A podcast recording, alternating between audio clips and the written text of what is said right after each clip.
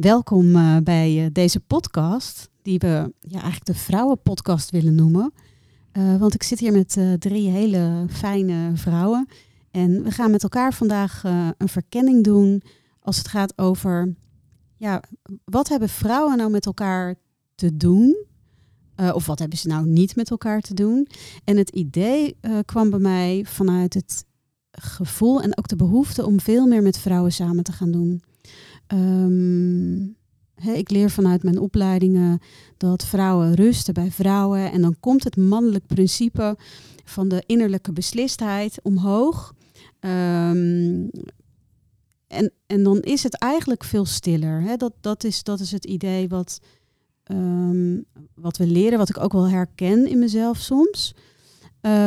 Dus ik wilde dat ook samen met vrouwen gaan onderzoeken en ook samen met vrouwen verbinden uh, op een vrouwelijke manier. Dus op een verbindende manier. En um, ja, ik had deze oproep uh, geplaatst. En uh, ja, um, aan tafel met mij zitten Pauline Corret en Jacqueline. Dan ben ik je achternaam vergeten. ik vind hem aan Doorduin. Ja, en Miranda. Hulst. Ja, wat super fijn. En we hebben al even met elkaar voorbesproken. En het thema van vandaag is um, echt het thema over vrouw zijn. Wat is dat precies? En wat betekent dat in deze tijd? Wat betekent dat maatschappelijk gezien, maar ook voor onszelf? Dus we gaan hem eigenlijk heel open insteken en verkennen wat, dat nou betekent. En, en of er nou echt ook daadwerkelijk iets gedaan moet worden met, met die vrouwen. En nou, dus eigenlijk zo. Heel verkennend. Dus ja, Um, het is denk ik ook heel goed om even iets van onszelf te vertellen. Uh, de luisteraars kennen mij uh, al wel vanuit andere podcasts. Um, maar ik zal dat nog heel kort herhalen. Ik ben Irani Otten Admiraal, uh, eigenaar van bureau Zinzijn. Wij richten ons op persoonlijke ontwikkeling, reïntegratie en, en coaching. Um, ik ben daarnaast moeder van twee zoons. Vanuit dat gevoel vind ik het ook belangrijk om ja, een mooiere wereld achter te laten. Um, het liefst een wereld waarin mannen en vrouwen elkaar verstaan, waarin er respect is en ja, er voor elkaar kunnen zijn. Um, en ik kan nog veel meer vertellen, maar dat, dat komt wellicht later. Wil ik heel graag uh, vragen aan Pauline of ze zich wil voorstellen. Uh, ik ben Pauline Corret. Ik ben eigenaar uh, van Kernkompas.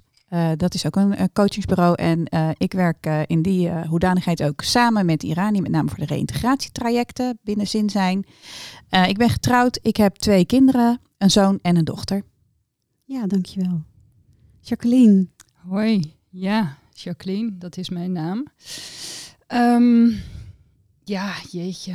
Uh, ik weet niet of het nou zo interessant is om te vertellen wat voor werk ik doe. Je mag alles omdat, vertellen wat je wilt. Omdat ik uh, in ieder geval niet vanuit de hoedanigheid van werk hier zit. Um, en wie je bent? Ik ben, um, ik ben uh, 52 jaar. Ik woon in Amsterdam. Ik ben moeder van een dochter van 14 jaar. Um, nou, dat is denk ik voor het voorstellen genoeg voor nu. Zeker. Dankjewel. Miranda. Uh, ja, Miranda Hulst. Uh, ik kom uh, net zoals Jacqueline ook uit Amsterdam. Amsterdam uh, Oost-Watergasmeer. dicht bij de ijsbaan. En daar zit ook een grote liefde van mij. Ik geef veel training, ik geef veel les op de ijsbaan. lesgeven, voor groepen staan, trainingen geven. Dat is iets wat heel erg bij mij past, waar ik heel blij van word en heel veel energie van krijg. Ik heb ook jaren lesgegeven op de Vrijschool Amsterdam, middelbaar onderwijs. Ehm, ja, uh, hoe oud ben ik? Moet ik altijd weer even denken. Volgens mij, ja, uh, 55. Ik heb een hm. dochter van 19 nu. Uh, ja, mooie dame, topsportster, schaatsen, shorttrack. Hm. Um, ja, waarom, waarom zit ik hier? Hele goede vraag. heel spontaan gereageerd eigenlijk op datgene, op de oproep van uh, Irani. Uh, nou ja, en dat we hier nu met elkaar zitten om een podcast te maken. Nou, een grote verrassing. Hartstikke leuk. Ik denk dat het voorlopig even genoeg is. Helemaal goed. hey, en um, ja, wat betekent het nou voor ons om vrouw te zijn? Betekent dat überhaupt iets? Wie, wie, wie wil daar iets over vertellen? Ja, misschien wil ik daar wel mee beginnen. Ehm, omdat ik dat. Eh, en, en daarom is denk ik waarom ik juist ook gekomen ben. Omdat ik tot voor kort niet zo heel erg bewust was of eh, me identificeerde met mijn vrouw zijn überhaupt.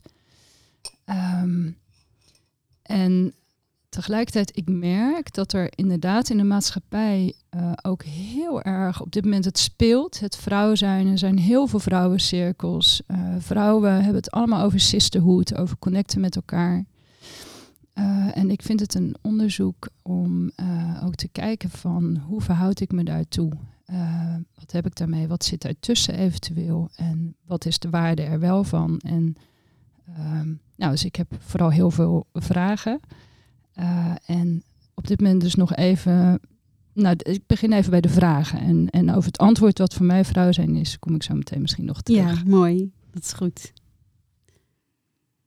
Paulien, wat betekent vrouw zijn voor jou? Ehm, nou, daar moest ik eigenlijk echt wel heel erg lang over nadenken. Daar zit ontzettend veel eh, facetten aan. Ehm, en ook omdat ik ehm, van met de, in mijn werk heel veel met de kerntalentenanalyse werk. En daar ook eigenlijk heb gemerkt dat qua talenten eh, vrouwen en mannen eigenlijk helemaal niet van elkaar verschillen. Nee. Ja, dat heeft ook heel erg. Daar ben ik nu een jaar of acht mee bezig met die analyses doen. En eh, dat heeft ook heel erg mijn, eh, mijn, mijn kijk op, op, op wat is dan eigenlijk vrouwelijk en wat is niet vrouwelijk en wat is mannelijk heel erg veranderd. Ehm, ik heb het idee dat heel erg veel dingen van vrouw zijn heel erg cultureel bepaald worden. Ehm, en dat vond ik eigenlijk niet diep genoeg gaan. Dat is te veel aan de oppervlakte voor mij. Dus eh, ja, dus ik, ik, ja, ik ook nog een beetje een zoektocht van wat is dan eigenlijk het ultieme eh, gevoel bij mij van, van vrouw zijn. Ehm, en ja, dan, dan kom ik eigenlijk toch op de biologie uit. Ja. Dus, ehm, dus in, in die hoek eh, ja, ben ik eigenlijk eh, aan het zoeken gegaan van wat is vrouw zijn voor mij. En dat ja, is toch het, de, biologische vrouwelijke kenmerken. Ehm, en ook dat is weer heel erg dubbel. Eh, ehm, en nu ook weer in Amerika met het, dat uitgelekte dossier van het Hoge Rechtshof over eh, het recht op abortus, eh, eh, wat heel erg weer ter discussie komt te staan. Ja, dat, hè, dat biologie toch weer gekoppeld wordt aan kinderen krijgen. Ehm, dat je bijna ja, de barende vrouw, en dat is het ook niet. Eh, dus ja, het is voor mij ook nog een beetje een zoektocht. Ja. Ja, mooi. Ja, maar wel in de. Ja, ik denk dat, dat voor mij het, het, het, het zit echt in het lichaam. eh, weg van het culturele. Eh, en ik denk dat daar mijn eh, echt vrouw zijn zit. Ja. Dankjewel. Miranda. Ja, ik vind het ook een hele lastige vraag. Van oké, wat betekent voor mij vrouw zijn? Is dat een rok dragen? Zijn dat vrouwelijke eigenschappen? Nou, wat zijn die vrouwelijke eigenschappen dan? Ehm, eerlijk gezegd heb ik me nooit zo mee bezig gehouden ook. Ehm, voor mij zit het denk ik heel veel in, in de energie, de vrouwelijke energie, eh, de mannelijke energie. En, en laat ik zo zeggen, ik heb er ook niet een eenduidig beeld van, maar de archetypen wat dat betreft kunnen mij daar wel bij helpen. Zoiets van, ehm, nou ja, als ik naar mezelf kijk, ik, ik heb ook, laat ik zo zeggen, dan best ook wel wat mannelijke energie in me. Ik kan me identificeren met mannelijke archetypen, eh, verhalen. Ik hou ongelooflijk van de King Arthur eh, verhalen. En daar heb ik een, een ja, prachtig eh, stuk ook gelezen dat mij ongelooflijk raakte. Ik was een boek aan het lezen en, en dacht ik, oké, ga ik verder lezen? Ga ik verder lezen? Durf ik dit? Nee, dit ga ik niet durven. Want als ik dit stuk lees, dan, dan, dan gebeurt er iets. Wat weet ik niet, maar dit is, eh, dit is belangrijk voor mij. Maar dat gaat over eigenlijk over dat de jonge koning Arthur het zwaard uit, het, uit de steen trekt. Eh, voor mijn gevoel denk ik een, een mannelijke energie, eh, een mannelijk archetype, maar wel iets waar ik me bij kan herkennen. Ja. Aan de andere kant staat daar bijvoorbeeld Demeter, de, de, de, de oervrouw die, die opkomt voor haar dochter. En, en Isis die, die in alle hoeken van de hele wereld gaat zoeken naar de eh, lichaamsdelen van, eh, van, van Osiris. eh, daar heb je dan weer de vrouwelijke energie. En daar Ja.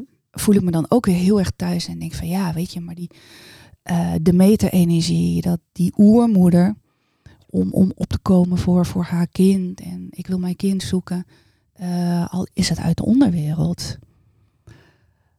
Ja, dat is dan een stuk vrouwelijke energie. Maar laat ik zo zeggen, het doen, het zoeken, de actie is dan weer de mannelijke energie. Dus ja, ehm, Ik denk vertel dat maar. dat ook heel erg lastig is om daar een onderscheid in te Ja, maken. dat denk ik dus ook. Als ik kijk naar hoe dat voor mij bijvoorbeeld is, ik denk dat eh, vrouwelijke oerenergie echt de Lilith is van origine. Ja, Als je naar het Bijbelse verhaal kijkt en het hebt over Eva, dan is Eva eigenlijk maar een deel van het vrouwelijke.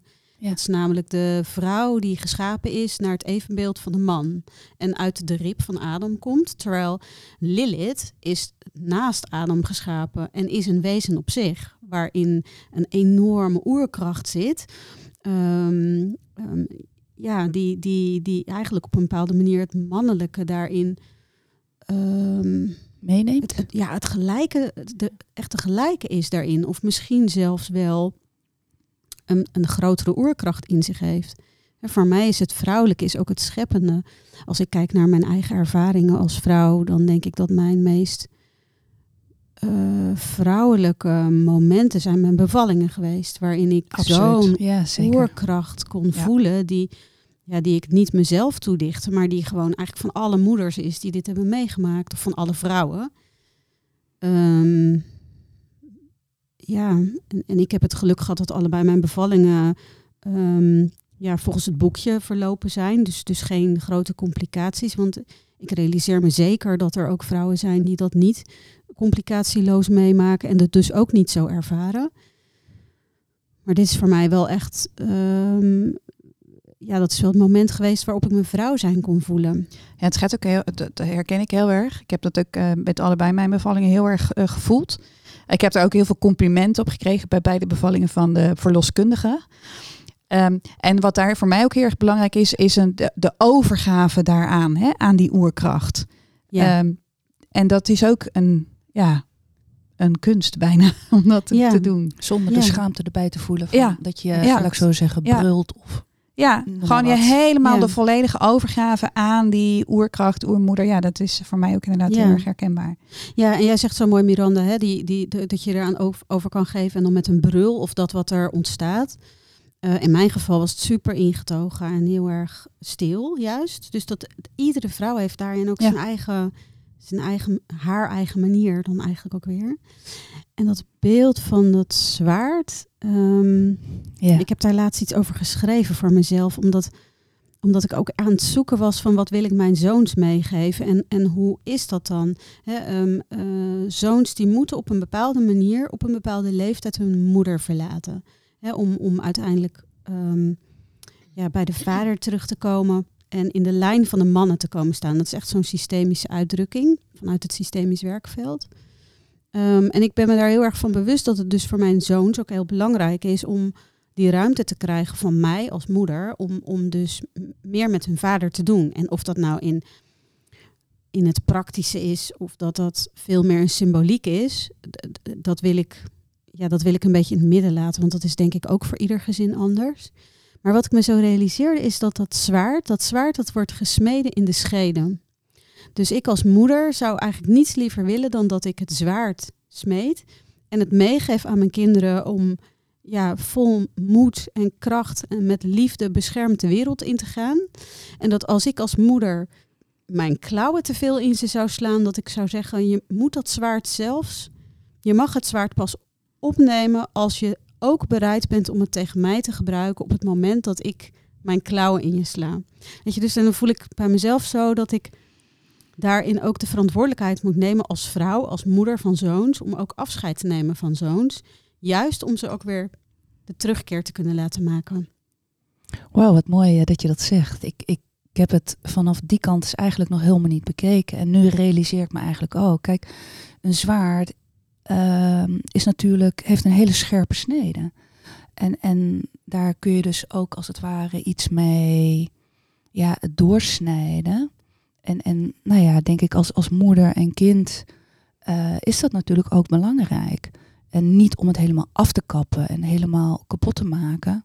Maar je kinderen moeten natuurlijk wel de wereld in. Ja. En wat ik me op dit moment ook realiseer is dat, ehm, dat laat ik zo zeggen, in het oppakken van het zwaard, daar zit inderdaad een, een mannelijk ding in. Want je pakt iets mannelijks, denk ik. Ja. Maar tegelijkertijd is het feit dat je eh, het zwaard oppakt, en zoals dat ook in het verhaal werd beschreven, dat je eigenlijk te snel om erover na te denken. eh, dat dat eigenlijk weer vanuit het volledige gevoel en vanuit de intuïtie is. Zoiets van, ja, het is te snel om over na te denken. Te, te, je kan, je pakt het. Je pakt het of je, je eh, pakt het niet eigenlijk. En, en dat vond ik ook zo mooi in, in die beschrijving. Zoiets van, oké, wacht even. En nu realiseer ik me dus van, eigenlijk pak ik dan het mannelijke of pak ik dan het vrouwelijke. Maar eigenlijk denk ik nu, oh, wauw, Eigenlijk is het allebei. het hè? is dus beide. Ja. Van eigenlijk eh, waar misschien ik op dat moment zo mee aan het worstelen was. Van oké, ga ik dus beide pakken. Pak ik en het mannelijke en pak ik het vrouwelijke. Ja. En, En, en, wat pak je dan precies? Want ja, we hebben het nu over dat de, de, de jongens of hè, de mannen dat zwaard pakken. Maar hoe zit het dan met de dochters? Die zich, moeten die zich dan niet losmaken van hun moeder? Hè? Eh, pakken die geen zwaard op? Blijven die de scheden zelf? Of hoe, hoe zien we dat dan? ja, dat is dan een hele symbolische vraag, in, of een, mooie vraag eigenlijk. Ehm, ja, dochters die blijven systemisch gezien, en vanuit het systemisch werken, blijven dochters wel in de lijn van de moeder staan. En dat dochters de wereld in moeten kunnen, eh, daar zit natuurlijk een losmaken eh, in, wat zowel voor dochters als voor zoons geldt. Mhm. Kinderen die moeten gewoon op zichzelf komen. Dus als je het hebt over iets doorsnijden, die navelstreng die moet door. ja, Alleen de dynamiek. Ehm, kijk, een dochter wordt geboren uit het vrouwelijke, maar een, een zoon wordt ook geboren uit het vrouwelijke, want het leven wordt gegeven vanuit het vrouwelijke. En, en jongens die hebben dus een grotere klus om van dat vrouwelijke ehm, eh, meer naar het mannelijke te gaan. En ik denk dat we best wel veel. ehm, ik, ik ben even aan het zoeken naar de goede woorden voordat ik iets roep wat, waarvan ik denk, klopt dat wel wat ik zeg? Ik denk dat we veel mannen hebben vandaag de dag die ehm, eigenlijk hun mannelijkheid wat minder goed kunnen oppakken, omdat het leven zo niet meer gaat vandaag de dag. Als we dan van oudsher kijken naar hoe mannen hun gezin, voor hun gezin zorgden, eh, land eh, bezaten, ehm, waarin er een soort van rollenpatroon was van, van een man en een vrouw in de zorg voor de kinderen, waarvan ik overigens nu niet zeg dat dat goed is of beter is, maar wel dat daar een, een, een beweging is ontstaan waar, waarin we denk ik wel als mannen en vrouwen misschien ergens aan het zoeken zijn naar hoe, hoe, hoe zit dat dan nu? Ja, misschien ook omdat we geen rituelen meer hebben. Eh, Ja. Vroeger was het natuurlijk zo, kijk, een, een, de jongen wordt man door een, een soort van uitdaging. En hetzelfde geldt dat ook voor, voor de vrouw. Voor de er was vrouw. een heel duidelijke eh, scheidslijn of een moment waarin je van meisje naar vrouw en van jongen naar man ging. En, Ja. en ik denk in onze cultuur is dat een stuk lastiger. Ik weet Ja. het niet. En zou dat ook te maken kunnen hebben met dat we eigenlijk ook niet meer helder hebben wat het vrouw zijn dan is en wat het dat man zijn is. Hè? Want ik, ik blijf nog steeds hangen bij wat, eh, wat is het voor jou een vrouw te zijn of wat is het vrouw zijn dan? Eh, en, en daar zit ik ook nog over te pruttelen. Wat is dan Ja. het vrouw zijn? En, en, want er werd ehm, hè, hier ook al heel snel het weer naar mannelijke energie en vrouwelijke energie. En dus ja, ehm, waar, Ja, zit, nou, waar zit nou echt de kern van het vrouw zijn zelf in? En Ja. ehm, als er één, één fundamenteel verschil is, is dat de vrouw het leven doorgeeft. Ja, Dus als je dan heel naar de basics van wat, hoe zou je het vrouw zijn kunnen definiëren, is dat in ieder geval een- scheppende. scheppende Want de mannen scheppen eigenlijk ook heel erg, maar op een andere manier. Maar het is een levensscheppende kracht. Ja, Eh, daar zit denk ik een kern van het vrouw zijn in. En ik kan me zo voorstellen dat doordat je, doordat dat eh, in de biologie en zo dus is, eh, dat in het vrouwelijke principe ook de bescherming van dat leven zit. Omdat je zo die connectie hebt met dat je het leven Ja. doorgeeft. Maar Ja, een soort val, me maar, val me maar aan als, als dat niet klopt. Want? Nee, want nee, het, nee. het laatste is wat, wat, wat ik zou wensen, is om dat heel erg met, op een aanvallende toon te doen. Dus Nee. nee. zeker niet. Ik denk dat wat je zegt, dat dat heel kloppend is als je hem vanuit de biologie insteekt. Ehm, de man heeft dan een, een gevende eh, kracht eigenlijk. Hè? Die geeft het zaad door aan de vrouw. En de vrouw heeft een ontvangende kracht. En vervolgens een, een scheppende kracht, een levengevende kracht. Ja. Dus ik denk dat dat heel goed Ja. samengevat is met wat jij, Ja. van wat jij zegt. Ehm, Maar er zit ook nog iets tussen natuurlijk. Hè? Want laat ik zo zeggen, de gevende kracht van de man, eh, de scheppende kracht van de vrouw. Maar er zal eerst een samensmelting moeten, Moeten zijn, zijn. Om, om bij elkaar moeten komen. eh, voordat de vrouw als het ware weer kan, kan geven.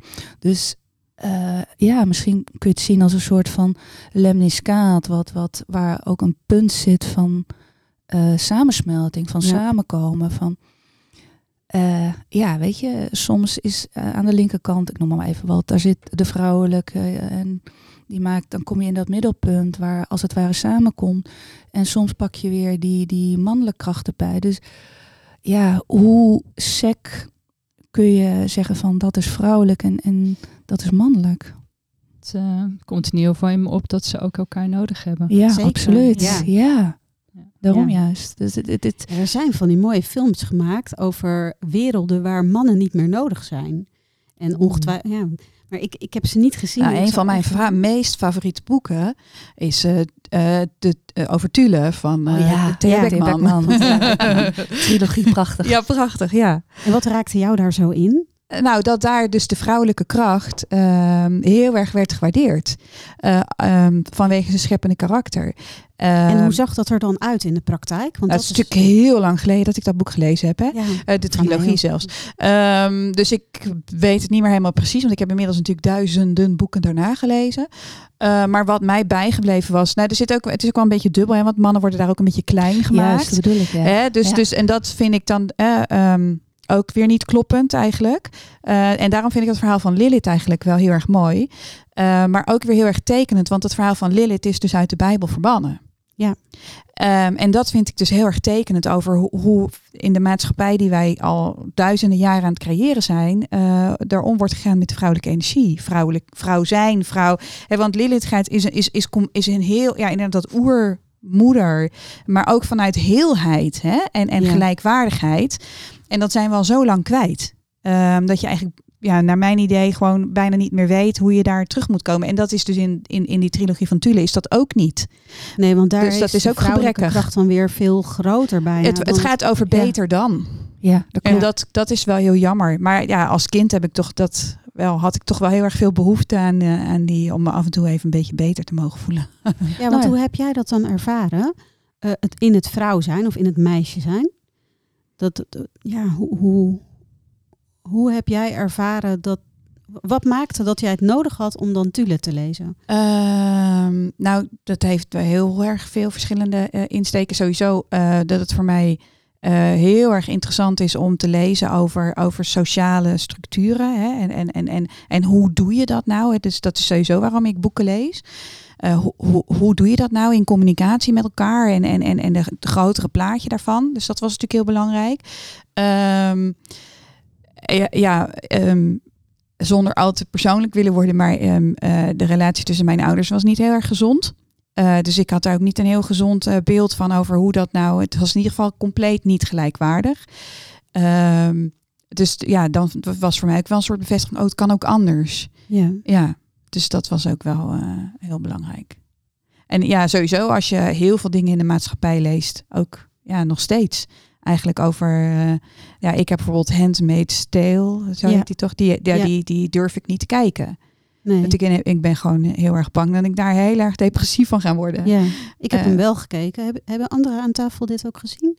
De Handmaid's Tale? Nee, ik ken alleen de titel, maar de inhoud is Het zijn mij boeken trouwens, die heb ik ook niet gelezen. Maar hij is natuurlijk Eigenlijk gaat dat, eh ik zit even te denken, hoe zou je dat goed en kort en bondig kunnen omschrijven? Het is een serie die, of eigenlijk een boek, een boekenserie over een andere maatschappij waarin ehm, eh, eigenlijk de mannen eh, de, de, ja, eigenlijk aan de macht komen en bepalen hoe de vrouwen zich moeten gedragen. Dus er wordt een onderdanigheid verwacht en er zit ook een heel groot elitair verschil in. Dus er zijn, en het, het ontstaat vanuit het feit dat er heel veel kinderloosheid is, dus veel onvruchtbaarheid is en dat er weinig kindertjes geboren worden.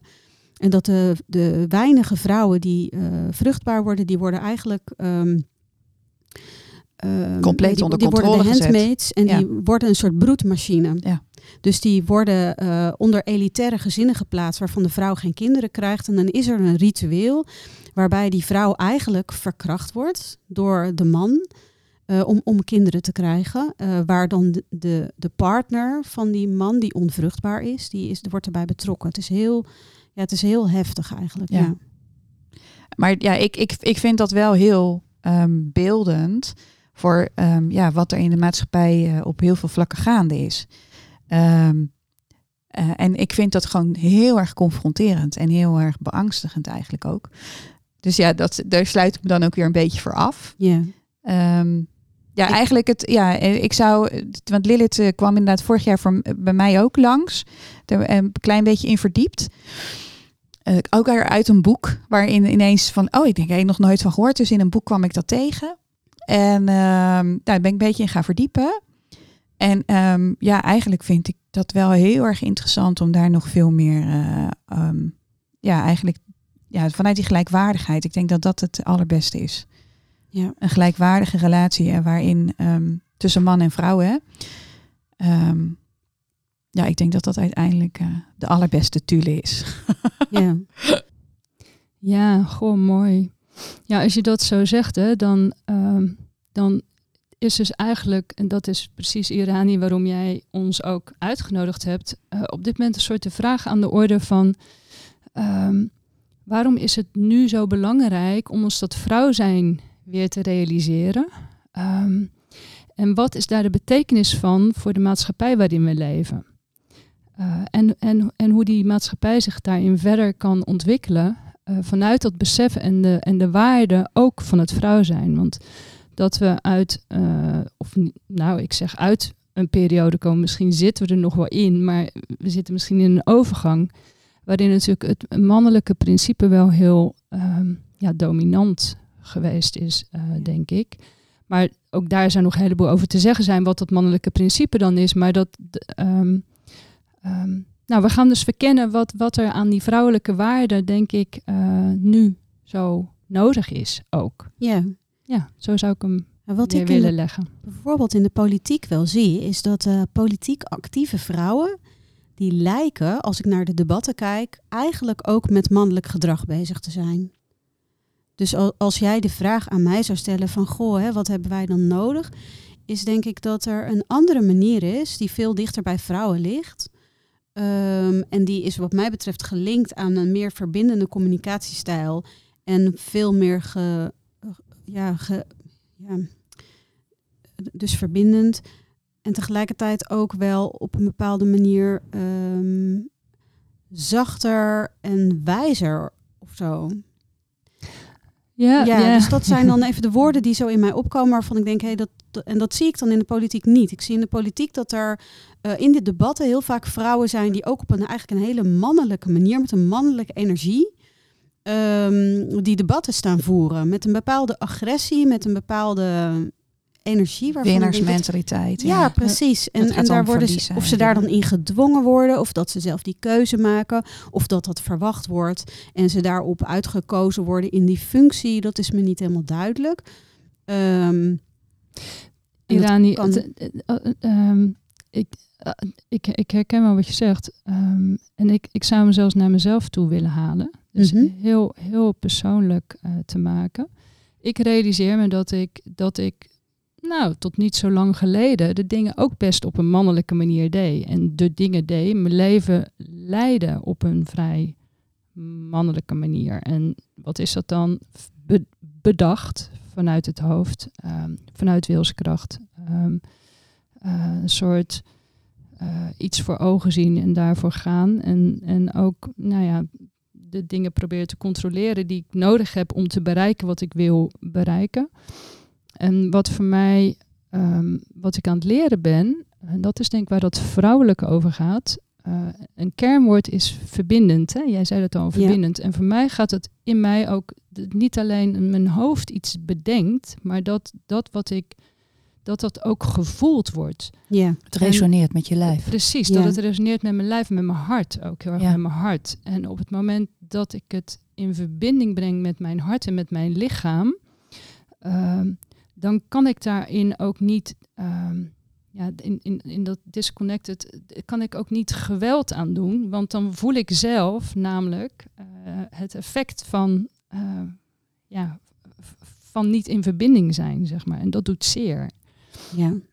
Ehm, dus het veel meer luisteren naar elkaar en een soort naar gezamenlijkheid zoeken. eh, en een soort in de dingen die ik wil doorvoelen, eh, wordt het vanzelf op een ehm, eh, meer afgestemde manier eh, gebeuren de dingen, zeg maar.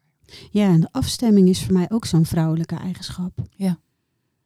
Ja, en dat is natuurlijk, dat, ik ben het daar ook helemaal mee eens. En, maar denk ik wat, wat lastig is, is dat we, laat ik zo zeggen, in heel onze maatschappij en ook de manier waarop we onderwijs geven eigenlijk, eh, heel erg ook onze jeugd, onze kinderen dwingen tussen aanhalingsteken in, in, in het hoofd. En ehm, dat het denk ik belangrijk is om, om kinderen ook te leren van oké, maar klopt dit van jou? Eh, voelt dit veilig? Resoneert dit met, eh, met jouw lijf? En, en ehm, ik, ik vrees eigenlijk dat eh, wij onze kinderen leren om, laat ik zo zeggen, die connectie met het lijf te maken. Van resoneert het? Word je hier blij van? Eh, past dit bij jou? Dat we onze kinderen leren om daar eigenlijk een beetje aan voorbij te gaan. En ziet van, oké, eh, ga door. Eh, het, het hoofd beredeneert dat van, oké, maar als je het zo doet, dan gebeurt er dat en dat en dat. Dan krijg je die ongelooflijke con- controle, die waarschijnlijk volledig tegenovergesteld is van wat jouw lijf en, en wat jouw hart en ziel eh, Ja. eigenlijk zegt van, ja, maar klopt dit wel? Nou ja, we zijn dus het- collectief aan het leren op dit Ja, moment. Om het op een andere manier te doen. Maar ik, Ja. ik vind het wel een beetje gevaarlijk om die eh, hoofd-hart-connectie een vrouwelijke energie te noemen. Ja, Ook Ehm, voor mannen. Want hij is ook voor mannen. Ja, ja. Iedereen heeft het vermogen om die hoofd-hart-connectie te maken. Dus ik denk echt dat dat vrouwelijk eigenlijk nog een laagje dieper ligt. eh, het op het oermoedergevoel in het bekken. Ja, Dat absoluut. denk ik ook. Ja. Ehm, En, en dat, dat, ja, ik heb ooit een training bij Hilbrand eh, Westra gevolgd. En die liet ons voelen hoe het is om op je vagina te zitten. Om echt gewoon op je vagina te zitten. Dat we ons daar helemaal niet meer zo van bewust zijn. Zit je nou, hoe zit je nou? En, en hoe kun je, kun je dat dan voelen? Hoe, wanneer leer je dat dan? Hè? Om, om, om je lijf daarin te mogen voelen. Dus de echte wortels. Ja, de Ja. echte wortels. Eh, het- dat, nieuws. ehm, ik heb gisteren op Facebook iets gepost eh, over dat nieuws dat uitgelekt is van het Hoge Rechtshof. Eh, dat ze dus echt de, ja, de, de abortus willen verbieden. Hè? Of tenminste, ja, in ieder geval dat zelfbeschikkingsrecht landelijk te verbieden, eraf te halen. Ehm, en ik heb ontzettend zitten huilen daarom. En dat raakte mij zo intens. Het is ja echt eh, het soort oermoedergevoel. Het, het, het oer van ik, ik, ik, ik mag er zijn als compleet mens. Dat werd geraakt. En een vriendin van mij reageerde daarop. Eh, ja, in tijden dat het slecht gaat, dan moeten we de vrouwen weer onderdrukken. En ja, dat, dat resoneerde heel diep in mij. Eh, we hebben het iedere keer over mannelijke energie en alsof dat iets fout zou zijn. Eh, ja, het is fout als het betekent dat je het vrouwelijke onderdrukt. Het, voor mij is het, het moet en en in gelijkwaardigheid zijn. Want ik voel in mijzelf ook ontzettend veel mannelijke energie. En dat is helemaal oké. Ik ben daar zelf ook helemaal oké mee. Eh, maar ik heb ook dat vrouwelijke mogen ervaren. En om die twee met elkaar te combineren, ehm, ja, dat, dat is gewoon, dat maakt een soort, ja, alsof je je steeds completer voelt, eh heler, hè, in, in, in, in je oer zijn. In, het gaat ook over het stukje, eh, eigenlijk voor mij zit het heel erg in mijn bekken, het, het vrouw zijn. Ehm, en het gevoel ook van, ja, daar is het heel, daar is nooit iets stuk geweest of stuk gemaakt. Of daar, heeft, daar kan niemand mij raken, want daar zit mijn, mijn kern, mijn kracht, mijn alles. Ehm, en om dat eh, in volledigheid te mogen inzetten en, en daarin ook herkend en gezien te worden, eh, zonder daarmee een, een soort competitie aan te gaan of, of het andere af te wijzen. Ik denk dat dat is waar we heen moeten. Ja, nou, dat ben ik met je eens. Ja. En, ehm, en dat zou ik iedereen eigenlijk zo heel erg gunnen. Ja. Ehm, En, en dat stuk over de abortuswetgeving, ik heb, want er is iets uitgelekt en ik heb dat eigenlijk niet helemaal meegekregen hoe dat dan, wat, wat de stelling daarin is. Nou, er is, eh, er is, is natuurlijk een meerderheid nu aan, aan conservatieve eh, republikeinse rechters. Eh, en de meeste daarvan, die, ja, de, vanuit de conservativiteit, zijn ze gewoon heel erg anti-abortus. En er is ooit een keer een arrest aangenomen in 1973, meen ik. Eh, in ieder geval in de 70 jaren, waarin eigenlijk het zelfbeschikkingsrecht van de vrouw eh, voorop kwam te staan. Hè? De, de baas in eigen Ja. buik. Eh, en dat is landelijke wetgeving geworden waaraan alle staten zich moeten conformeren. Nou, dat arrest willen ze dus eigenlijk nu omverwerpen en ongeldig verklaren als zijnde tegen de grondwet. Eh, wat dus betekent dat iedere staat eigenlijk zijn eigen ehm, ja, abortuswetten kan gaan maken. En dat betekent dat, ja, volgens mij. ehm, een meerderheid van de staten eh, waarschijnlijk anti-abortuswetten gaat aannemen, waardoor abortus illegaal wordt. Ehm, en ja, de redenen ook daar weer, eh, ja, daarom kwam ik ook op de Handmaid's Tale. Die, die zijn in mijn ogen niet legitiem. Ik bedoel, ik, ik, ben, ik vind echt niet dat iedereen altijd maar abortus moet plegen. Ehm, maar ik vind wel dat je als vrouw daarin een, een eigen recht hebt eh, en ook eh, daarin jezelf heel erg serieus mag nemen. Van, van, van wil ik dit, kan ik dit, wat is er gebeurd, waar komt het vandaan, hoe is het gebeurd. Ehm, en ja, er, ja, er er zijn zoveel oneigenlijke argumenten eh, waar ik gewoon heel erg ja, me zo in het diepst van mijn ziel eigenlijk geraakt voel. Ik heb zelf nog nooit een abortus gehad. Ik ben ook helemaal niet van plan om ooit een keer een abortus te doen. Maar gewoon het, het, het hele principe, eh, ja, het lijkt Op alsof een het gaat... bepaalde manier gaat dat tegen dat hele scheppende principe in, Ja. het levengevende, levengevende gedeelte van, van vrouw zijn. eh, het feit dat je abortus pleegt, bedoel je? Of eh, dat ik... Dat, dat, dat, dat, dat recht ontnomen wordt. Ja. Dat dat een fundamenteel recht van vrouwen is Ja. in hun lijf. Of Ja. zo. Ja, ik zelf, Het is het zelfbeschikkingsrecht. Ik, ik ben ook iemand die enorm van autonomie is. dus Ja. dat speelt denk ik ook wel mee. Ehm, maar ik vind dat heel eh, fundamenteel iets. Ja. Ja. Hoe, hoe is dat voor, voor jullie, Jacqueline en Miranda? Als je hier naar luistert. Ja, ik, het, ik, sta daar, ik vind het heel erg lastig om inderdaad, je hebt een, een, een eh, zelfbeschikkingsrecht op, op, eh, op je lijf. Tegelijkertijd denk ik ook ehm, dat de man daar ook iets in te zeggen mag hebben. Want eh, als je het heel erg op jezelf richt van ja, maar ik wil dit kind niet. Dus ik beslis dat ik abortus pleeg. Maar stel dat de man daar niet mee eens is of eigenlijk heel graag dat kind zou willen. Dus ik, ik, het is natuurlijk geen zwart-wit verhaal. Nee, en, en, en eh, ja, weet je, kijk, in de regelgeving of in de wetgeving wordt het wel een heel zwart-wit verhaal. Terwijl wat mij betreft dat het eigenlijk niet is. En ik, misschien komen we dan toch weer eigenlijk als het ware weer bij een soort kernpunt van... eh, net zoals wat ik eerder zei over die lemniscaat. Je hebt het mannelijke en je hebt het vrouwelijke.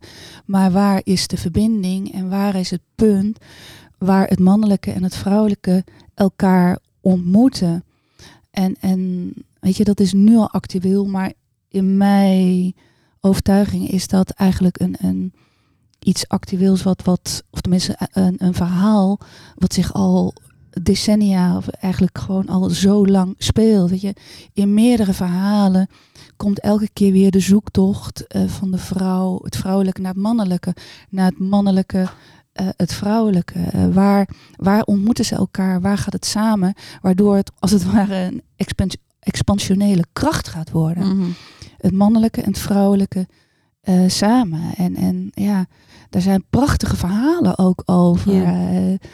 Die die ehm, elke keer weer die zoektocht van het mannelijke en vrouwelijke, van waar gaan we elkaar ontmoeten? En, Ja. waar, en die ontmoeting, dat het dan een ongelooflijke kracht wordt, wat dan scheppend is. Ja. Ja, vanuit gelijkwaardigheid. Vanuit gelijkwaardigheid. En soms heb je mannelijke eigenschappen nodig om laat ik zo zeggen, om in het doen te komen. En tegelijkertijd heb je op momenten dat je jezelf terugtrekt, eh, weer het vrouwelijke zoekt. Om eh, de verbinding te maken met jezelf, met je lijf. Van klopt dit, word ik hier blij van? Eh, maar op het moment dat je, laat ik zo zeggen, dat het klopt, heb je weer een soort van mannelijke energie nodig om het dan ook weer in werking te zetten. Het is, het is een Ja, samenspel. dus waar, waar zijn we complementair aan elkaar Juist. als man en vrouw? Ja, En iedere man en iedere vrouw hebben zowel anima als animus in zich. Ja. Dus Zo, zowel het mannelijke als het vrouwelijke. Ja. En wanneer, wanneer raak je uit balans en wanneer ben je in balans? Wanneer ben je complementair? En ik denk dat dat allemaal afstemming vraagt. Omdat dat in iedere relatie ook weer anders is. Waarin je natuurlijk een relatie kan hebben met, met een partner die misschien wat meer vrouwelijke energie heeft als man zijnde. Of een, een hè, dat kan, ja, dat, er zit zo'n enorme. ehm, en, en niets is fout, alles is oké dat, dat dat er kan zijn. ja. Er komt daar bij mij ook een woord in me op. En dat is vertrouwen. En hè, over afstemming en, en elkaar vinden. Dat vraagt ook dat er een bepaalde ruimte is om dat te kunnen doen. En dat vraagt vertrouwen om dat te laten ontstaan. En ehm, ik, ik, ik geloof niet dat ik zo heel erg een mening heb over dat hele abortusverhaal. Eh, maar er komt wel in me op. Het, zijn natuurlijk. ehm, wie denkt nou het beter te weten voor. een- de- Het is Ja, vaak dat, een, dat, Ja. dat, dat we denken het beter te weten voor een ander. En, dat, ehm, en daar zit al een mate van dominantie natuurlijk Absoluut. in. Van daaruit dingen regelen, eh, inperken Ja. eh, en dergelijke.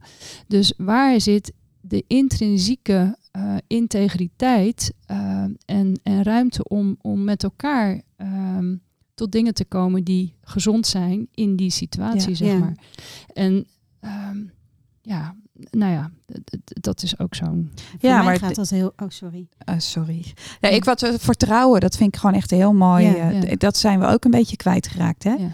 Het vertrouwen in elkaar en het vertrouwen in het vermogen van, van, van mensen. Nou, en daar zit misschien wel het, het eh, eigenlijk het niet erkennen van het vrouwelijke in. Hè? Want, want ehm, daarin is denk ik het, het vrouwelijke, doordat het zichzelf toetst al eh, aan wat is goed. Eh, ik denk dat dat juist heel erg in, in dat vrouw zijn eh, zit. Eh, vanuit dat, ja, het, het, ik, het zijn er is zoveel over te zeggen dat ik soms ook, oh, het, Waar moet je beginnen? het zijn allemaal van die containerbegrippen, Ja. hè? maar ehm, Je zei wat is goed, dat dat zo in het vrouwelijke zit. ja, Is dat zo? Ik denk dat in het gezonde vrouwelijke dat er geen oordeel is. En misschien is dat juist wel wat je bedoelt. En dat zou zomaar kunnen.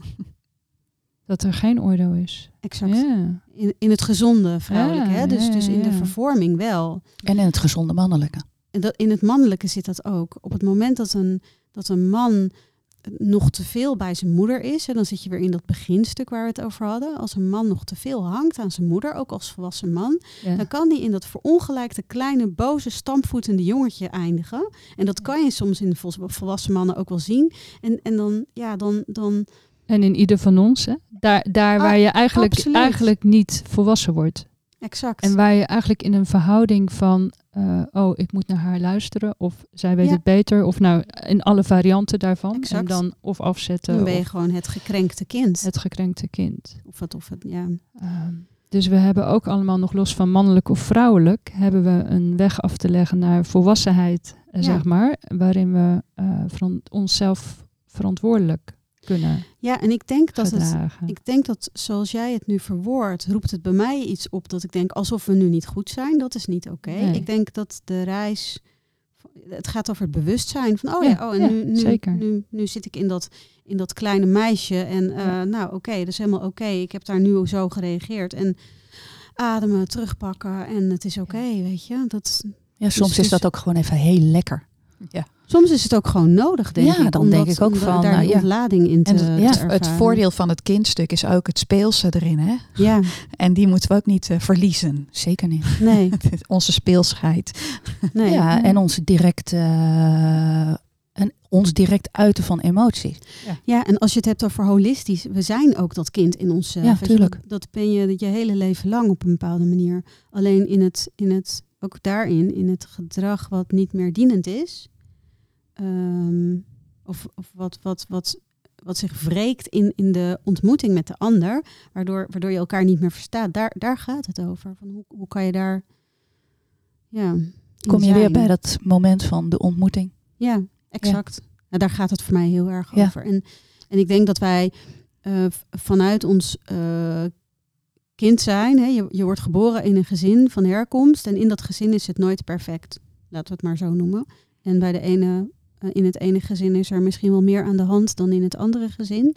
Maar er is altijd wel iets wat een kind voelt dat hij moet gaan doen. Ehm, en in heel veel gevallen gaan we op een bepaalde manier van onze eigen plek af en gaan we boven onze ouders staan. En, ehm, en dat is ook wat we in iedere relatie, in iedere ontmoeting doen. En als je die patronen niet gewaar bent van jezelf, ehm, blijf je dat dus doen. En, en, en dat vind ik ook een hele mooie zoektocht en reis om, om te ontdekken wat, wat doe ik dan precies hè, in die ontmoeting. En ja, ik ben jarenlang altijd heel erg arrogant en hautaine genoemd. En ik snapte daar echt helemaal niks van. Ik werd daar heel erg door geraakt. Dus dat is. En, en, en, en jij, Miranda, zei toen ik je leerde kennen, was je heel ingetogen. Nou, eh, in bepaalde nieuwe situaties kan ik ook heel ingetogen zijn en heel erg rustig zijn. En eh, ook denken, ik laat nu niet te veel van mezelf zien. Want voor ik het weet, pak ik te veel ruimte en ben ik weer hautaine en arrogant en neem ik te veel plek in. Weet Ja. je, dus dat, dat, dus dat heeft dan weer met heelheid in jezelf te maken en niet zozeer met dat mannelijke-vrouwelijke aspect. Ik kan me trouwens niet voorstellen dat mannen je daarvan beschuldigd hebben. Nee, Nee, dat zullen waarschijnlijk Eh, vrouwen. Wel, ook, Wel, wel, jawel. wel ook Ja. mannen. Ja, wel ook mannen. Ja. ja, maar ook vrouwen. Zeker ook vrouwen. En dat is dan die gift die vrouwen dan weer naar elkaar kunnen hebben. Hè? Dus dat, dat is dan weer het andere. Wat, Ja, wat, Dat is een beetje waar ik naar hinten. Ja. Ja, ja, ja, zeker. Want hoe, hoe ervaar jij dat? Hoe zie jij dat, Jacqueline? Ehm,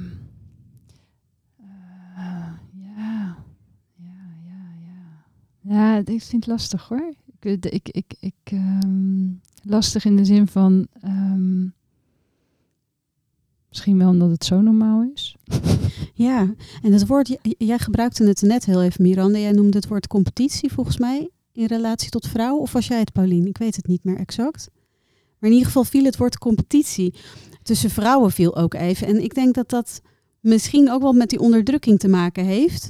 Dat, dat vrouwen het op een bepaalde manier het, het nodig hebben gehad om, om Een de soort. Stockholm-syndroom, zowat. Ja, ja, leg dat eens uit. Nou, wat ik ook wel eh, zie, is dat ehm, er een hele groep vrouwen is die eh, heel erg met dat mannelijke meegaan. Eh, en en de, de, ehm, dat ook zeg maar als beter zien. En daardoor eigenlijk, en dat denk ik is bijna een soort Stockholm-syndroom. Dat is bijna vanuit een soort onderdrukking. Dus vooral zie ik dat in hele gelovige gemeenschappelijk en dergelijke. Waar gewoon heel veel ongelijkheid is tussen man en vrouw. Ehm, dus ja, daar, daarom moest ik gelijk daarbij aan het Stockholm-syndroom denken. En dan ja, moet je dan natuurlijk ook die vrouwen die zich daar niet aan willen conformeren, die moet je natuurlijk buiten spel zetten. En hoe doe je dat? Ja, dus hoe, hoe druk Door- je rebel, re, rebels Rebelsheid indrukken. Ja. Ja. in de kop indrukken. Ja, bij de En wat is dan een mannelijke manier om dat te doen? Nou, dat weet ik niet eh, of dat Nee. per se... eh, vrouwen die doen dat dan toch wel op een... Op elkaar, hè? ook. Eh, Ja, maar dus niet op een mannelijke manier, denk ik. Het gaat heel erg over ehm, backstabbing. Dat is toch meer maar dat is wel een mannelijke manier. Is dat is ja, dat, dat is namelijk de, de, de vervormde eh, manier. Ja, waar- dat kan. ja, Ehm, maar het is dus heel erg achter de rug om. En, en, en Ja.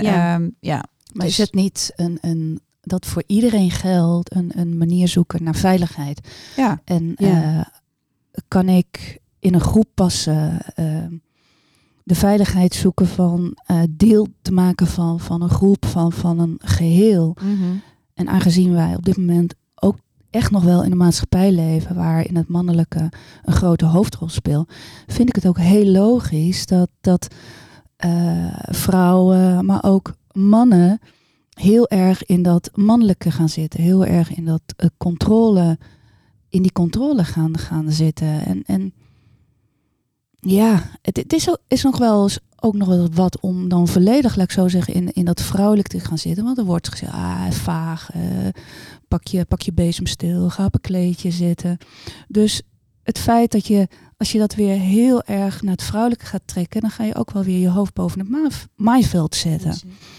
ja. Dus het, het, het is voor iedereen denk ik zoeken van eh, waar, zit mijn waar zit mijn veiligheid? En, eh, want we willen allemaal in een groep. Want als je niet in een groep zit, dan wordt het leven ook heel erg eenzaam. Ja. Dus ja, Maar het, mijn ervaring is ook, ik, ik heb heel v- Vroeger zei ik altijd, weet je, in de verzekering, ik heb heel lang in de verzekering gewerkt. eh, daar is de verhouding, eh, je hebt is ongeveer 60% van de werknemers is man, 40% is vrouw. Eh, nou, dat, en ik riep altijd heel hard, nou, dat is echt de max aan de hoeveelheid vrouwen die ik kan hebben. Liever nog iets minder, want het is gewoon heel erg lastig om met vrouwen samen te werken. Dat was hè, binnen de verzekeringswereld echt, zeg maar, toch wel een soort van de consensus. Ehm, maar ik heb inmiddels ook gemerkt dat door andere groepen op te gaan zoeken. Eh, en, en andere omgeving op te gaan zoeken. eh, dat ik dus nu vrouwengroepen heb waar ik me ongelooflijk goed in thuis voel. Ja, Ehm, hè, dus, dus dat is ook van ja, blijf je zitten in de omgeving die je kent. Of durf je toch een, ja, misschien heel even je hoofd boven het maaiveld uit een andere stap te zetten. eh, om, om de zaken anders aan te pakken. En, en dan te ontdekken dat er ook iets anders is. Want het is er wel. tuurlijk, maar het is Ja. een proces. En, Ja. en, en eh, dat, is, dat is leren. Ja. Dus volgens mij is het ook zeker als je aan het opgroeien bent, het is het zoeken van, oké, wat, wat, wat past bij mij? En af en toe ga je, dat ik zo zeggen, in de extreem, in het mannelijke, of ga je misschien in de extreme, in, in het vrouwelijke. En ik denk dat we gewoon aardig ook wat levensjaren nodig hebben en ervaringen nodig hebben om daarin te groeien van, oké, maar wat, wat past bij mij? En, en Ja. ja, dat vind je natuurlijk ook terug in, in alle verhalen. Weet je, eh, de, de zoektocht eh, naar iets, iets magisch. Is dat magische, het mannelijke, het vrouwelijke? Maar naar, ja, wie, wie ben ik? En hoe kom ik in, in, in die balans? En volgens mij is dat een verhaal van eeuwen. Ja, dat denk ik ook. Ik denk dat zeker ook. En eh, als we het hebben over vrouw zijn en je veilig voelen, zeg maar, in deze maatschappij. eh, ik heb heel veel grensoverschrijding meegemaakt als jonge vrouw, als meisje, ehm, door mannen. En ehm, ja, dat maakte voor mij ook dat ik weg wilde van dat hele vrouwelijke. Dus ik heb op een gegeven moment in een bepaalde fase in mijn leven, ik was toen volgens mij 19 of 20, ben ik mijn haar gewoon eh, afgeknipt. En niet helemaal af, eh, niet, niet echt geschoren. Dus echt gewoon eh, stekeltjes haar van 1 millimeter, geloof ik. Omdat ik, omdat ik geen last wil, wilde hebben van mannen. Dus ik ging van die hele grote eh, kisten dragen. Nou, heel groot kon niet, want mijn schoenmaat is 36. Mooi maatje. Ja, precies. En, eh, van die beide broeken. En ehm, Becky ja, trousers. ik, ik ben toen ook heel erg gaan afvallen. Toen, ik woog op een gegeven moment nog maar 38 kilo. Eh, omdat ik zoveel mogelijk eh, jongensachtig eruit wilde zien. Omdat ik er gewoon geen last meer van wilde hebben. Dus en ik denk dat dat, dat is wel vrij extreem, denk ik. Maar ik denk wel dat, dat we in een wereld zijn opgegroeid waarin, waarin we ons als vrouw niet vanzelfsprekend veilig voelen. Nee, en daar komt nu ook steeds meer aandacht voor. Ja. Dus hè, het is het proces van eeuwen geweest. Eh, maar ik hoop wel dat we nu ja, ergens, ja, dat is echt wel een hoop. Ja, een hoop Ja. dat we in een stroomversnelling zitten. Eh, en dat ik in mijn lifeti- lifetime nog ga meemaken en dat daar enorme stappen in gezet zijn. Ja, en dan eigenlijk de laatste vraag, omdat we al bijna aan de tijd zitten met elkaar, is ja, hoe ziet die wereld er dan uit als, als dat man en vrouw zijn, als dat ehm, een, een balans heeft bereikt waar, waar- waarin dat gezond is? En die balans kan natuurlijk best variëren van tijd tot tijd, maar hoe ziet de wereld eruit als, als, dat, als dat in balans is? Eigenlijk de ideale wereld. Ik hoop ehm, meer toekomstgericht. eh, in de zin van, ehm, kijk, als je, zoals we de wereld nu hebben ingericht, is heel korte termijn denken. Hè? Maximaal vier jaar, want dan heb je weer een nieuwe regering. Eh, dus mijn hoop is echt dat we lange termijn plannen hebben, maar echt lange termijn, eh, voor hoe gaan we de planeet eigenlijk redden. Zodat we hem kunnen doorgeven. Dat is toch ook wel weer het scheppende. Dat is mijn Ja. hoop. Ja, en, en zeg maar de vraag die ligt onder de planeet redden, is denk ik hoe kunnen we onszelf redden? Ja. Want als wij onszelf kunnen redden, dan, ik denk namelijk dat die planeet die redt zich wel. Ja, nou, ja, dus dat wij een plaats blijven hebben op de planeet. Ja, Eh, maar ook in combinatie met de dieren en de natuur. En, Exact. eh, dus ook weer dat evenwicht, het samen. het, e- het samen. Ja. Ja. ja. Als je zegt, eh, Irani, ehm, onszelf redden. ehm, als wij onszelf zien als afgescheiden van die aarde en die natuur, dan weet ik niet of we het gaan redden. Zeker niet. Hè, dus het is wel even de vraag hoe we daarin onszelf definiëren. Heel mooi, ja. Ja, dat is zeker waar. Eh, Ik denk dat, ehm, dat het een illusie is om te kunnen verbinden als je niet eerst met jezelf verbonden weet. Dus dat, dat eerst. Eerst weten van waaruit, vanuit welke plek verbind ik dan. En ik denk dat het daar, van, van daaruit dus zo belangrijk is om ja, echt te gaan voelen. En, en jij zei dat ook zo mooi met Ja. het hart. ja, en Dus de van het wortels. hoofd naar het hart, En de naar het wortels. bekken en Ja, de en wortels. bek en de wortels, ja. Dus als En- we allemaal onze eigen wortels weer gaan voelen, Want die wortels die zijn daaronder Precies. allemaal met elkaar Ja. verbonden. Dat is één Precies. groot syncytium van, van een Precies. netwerk van, van wat allemaal aan elkaar vastzit. En dat kan niet los van de natuur. Dat kan niet los van, van alle dieren en het hele ecosysteem. Nou ja, zolang we denken dat als ik eh, degene is die denkt, dan kan dat dus wel. Ja, maar als we onszelf daarin anders zien, dan, dan is daar hoop dat Ja. we dat in verbinding eh, als onderdeel van. ja, een van mijn leermeesters, eh Wiebe Veenbaas, jij kent hem ook Miranda. Ja. Die, die zegt eigenlijk altijd ehm, ehm, leiderschap, dus dat kun je ook vertalen met, met, eh, met persoonlijk leiderschap, is niets zonder lidmaatschap. Je kunt geen leider zijn zonder dat je je lid weet. En ik denk dat dat ons ook op een bepaalde manier wel weer brengt bij waarom wij als vrouwen elkaar ook zouden moeten vinden. En niet tegen de mannen, maar in het samen, in de gezamenlijkheid om van die kift, eh, om van die competitie, om van die om daarvan af te komen. En het andere wat hij altijd zegt, en dat vind ik ook heel waardevol, is dat we ons hoofd moeten buigen. Heel diep en heel vaak. En niet voor onszelf, maar voor alles, ter, ter ere van alles wat, wat, er, wat er allemaal is. En dat, dat, dat, dat, dat die dankbaarheid en dat het ontzag en op een bepaalde manier ook een, ja, ik vind bescheiden in het Nederlands vind ik niet zo'n mooi woord, maar humble eh, in het Engels vind ik mooier. Ehm, want, want daarin weten we ons ook verbonden met alles. En zolang we denken dat we het weten. Ja, misschien moet het blijven zien als, eh, laat ik zo zeggen, niet eens zozeer jezelf redden, maar jezelf de kans geven om, om je eigen reis te maken eh, samen met anderen, om, om zo verbinding te vinden, verbinding te zoeken. En ja, voor iedereen is die, die reis anders. Voor de een gaat dat door de bergen, voor de ander door eh, de woeste moerassen of de woeste oerwouden Of over zee. of over zee. Maar. Jezelf de kans geven om, om je eigen reis te maken, je eigen avontuur te beleven. ja, precies. Mooie woorden. Ja. Ja. Wil je er nog iets aan toevoegen, Jacqueline? Nee, ik geloof het niet. Nee. Ja, ik, ik heb het als heel fijn ervaren om zo met elkaar te zitten. Dus ik denk dat we nu echt naar een afronding moeten gaan. Is er nog iets wat jullie willen delen? Of wat we hebben laten liggen? Of waar we een volgende keer op zouden kunnen insteken? Of, of dat er überhaupt een volgende keer is? Of, of is er iets hoe jullie dat ja, in het kort in één zin ter afsluiting?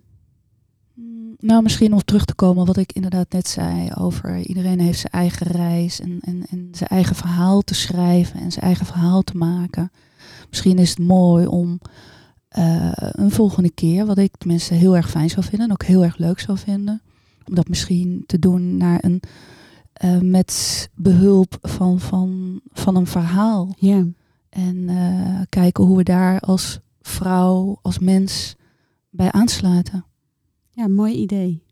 Leuk. Ja. Jacqueline, wil je er iets aan toevoegen? Ja, ik, ik merk dat ik ehm, ehm, van alle dingen die gezegd zijn en indrukken, dat, dat, dat ik nu in een, even in een niet weten zit en in een verstilling kom van eh, eigenlijk eh, ja, soort laten neerdwarrelen van, van alle gedachten die hier gedeeld zijn. En ehm, ik dus niet zo weet wat ik daarin voor een volgende keer zou willen Nee, of Dankjewel. suggereren. Dankjewel. dankjewel. Paulien. Nou, het mooie van vandaag was juist dat er iets ontstaat hè, tijdens het. ehm, eh, en iedereen heeft zijn eigen invalshoek. Dus ik denk dat dat eigenlijk voor de volgende keer gewoon het belangrijkste is. Zet drie andere vrouwen neer met andere invalshoeken. En je krijgt Weer een heel andere, weer een heel an- andere ontmoeting. weer een Ja, heel andere ontmoeting met andere inzichten en andere dingen die, die landen. En eh, ja, dus ik weet niet of er nou een speciaal thema moet komen. Dat, dat, dat moet bij mij ook nog een beetje neer te warrelen. Ja. Mhm. ja. ja. Ja. Hoe denk je daar zelf over, Irani? Ja, voor mij, ik- weet je, ik vind dit soort gesprekken met elkaar, waarin je met elkaar verbindt en van gedachten wisselt en van het een naar het ander gaat, vind ik Ja. heel rijk altijd. Dus ehm, ik vond het heel waardevol en ik vond het ook heel leuk. En ik zou me ook kunnen voorstellen dat we een verdieping een keer doen met z'n drieën. Ehm, maar ik kan me ook voorstellen dat we het een keer, eh, de volgende keer met een hele andere groep doen. En ik zou eigenlijk aan de luisteraars willen vragen, als die het helemaal hebben volgehouden tot het eind. Wat heb je daar waardevol aan gevonden en, en wat had ja, ook anders gekund of gemogen. En, en, en laat het vooral even weten eh, hieronder. En, ehm, en als je het leuk vindt om eh, ook mee te doen of hier aan tafel te komen, eh, voel je vrij en, eh, en bericht ons. Dus daar wil ik mee afsluiten. Dankjewel. Ja, dankjewel. Jullie ook bedankt. Ja.